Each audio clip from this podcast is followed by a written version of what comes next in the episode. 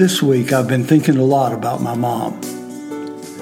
I hope you were as fortunate as I was. I call this episode of Back Window More Wisdom from Mama Dot. At 13, I was hard to love.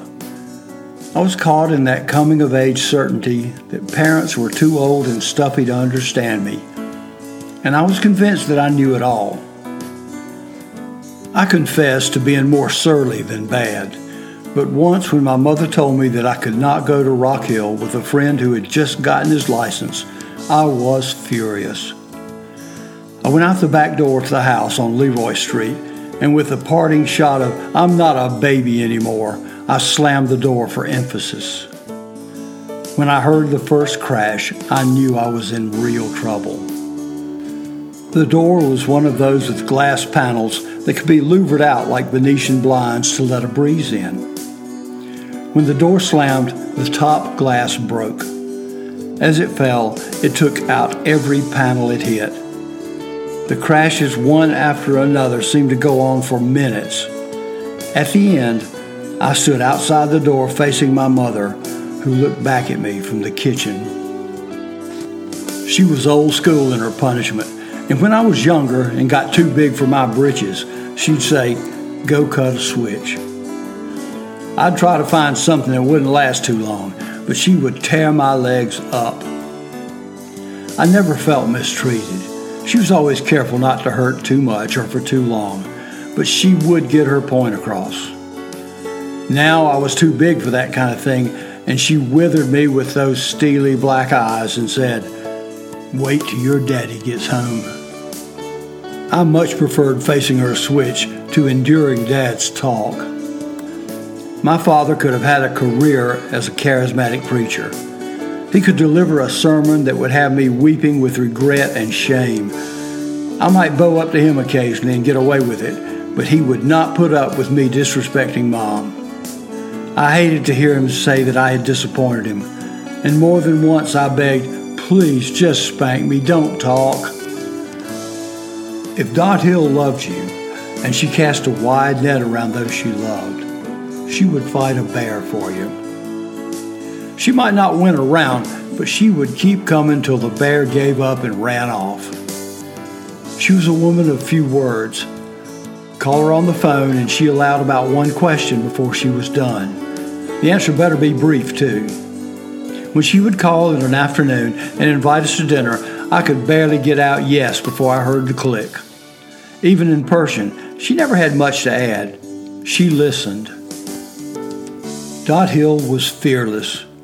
She had to be, growing up with four brothers and a tomboy older sister who became a World War II Marine. She spent her childhood barefoot, and even as an adult, if she was in the house with shoes on, she was on her way somewhere.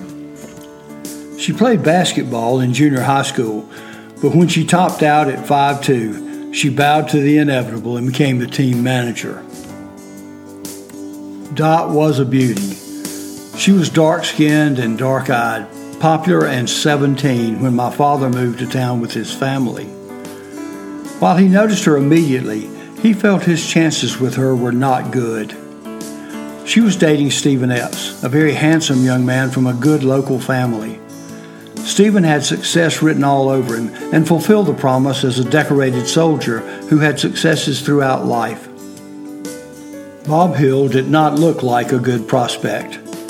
He was tall at 6'2, but was a newcomer and was self conscious about the scars on his face from a serious case of acne. When he looked in a mirror, all Bob could see were scars and big ears. He did have a couple of advantages, however. Whether to compensate for his less than perfect looks or as a gift of nature, Bob Hill had charisma before anybody knew what to call it. He moved to Fort Mill in the summer before his senior year in high school and joined the Yellow Jacket football team. He was the biggest player they'd ever seen. By the time school started, Bob was popular enough to be elected class president. His determination to succeed in life showed even then.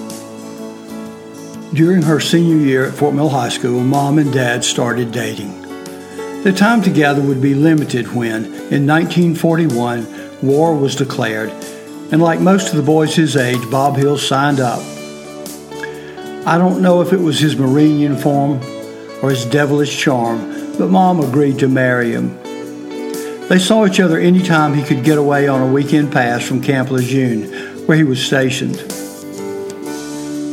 On one trip to see him at Camp Lejeune, Mom contracted scarlet fever and had to stay close to the hospital for weeks. A local minister and his family were kind enough to let her live with them until she could travel safely back home.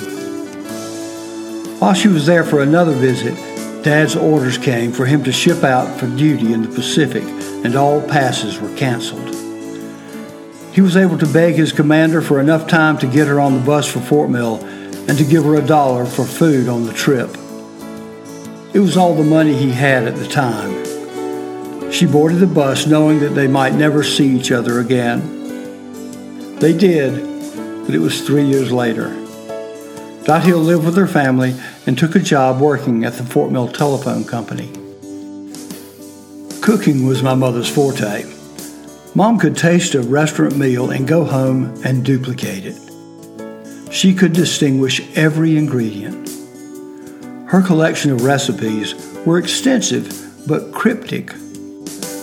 Like the Gettysburg Address, Dot Hill's recipes were written on envelopes, scraps of paper torn from magazines, postcards, napkins, and even the cover of cookbooks. She would call Irene Davis or another friend for a recipe and write it on whatever presented itself. Here's the enigma. She would jot down the ingredients, but seldom wrote what they were for. She was also known to put just the ingredients without amounts, and as her recipes often evolved, sometimes only the bare bones made it to paper. As a result, although we've kept all the scraps of paper, we seldom know exactly what we're making until it's done. Mother was strong enough to adapt to any circumstance, but sometimes her solution to a problem was a bit, well, quirky. In the late 50s, the church youth group still had Halloween parties. There was none of this namby-pamby fall festival nonsense. One year she was caught off guard when I forgot to tell her about an upcoming costume party at the Presbyterian Fellowship Hall. There was no time to make something, so off she went to the dime store. She came back with a pirate toy set, but I had no pirate style clothes. No problem. She had me put on a baseball uniform and combining it with a skull and crossbones hat, a plastic cutlass, and an eye patch, I went as a Pittsburgh pirate. Dot Hill was a right fighter. She pretty much went along with life until she felt there was an injustice. She rarely had to fight for what she wanted. She was wily enough to get her way without conflict.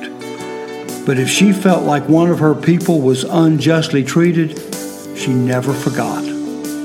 She might act civilly, but she would close her heart to the offender. Mothers are always with us. I believe that fathers tend to look out for our future, but mothers are here and now. Mothers are the ones who take us in when we're battered by life. Even though she's been gone for over 10 years, I never have to ask myself, what would mom do? The answer is written indelibly on my heart. Do what is kind and good and right.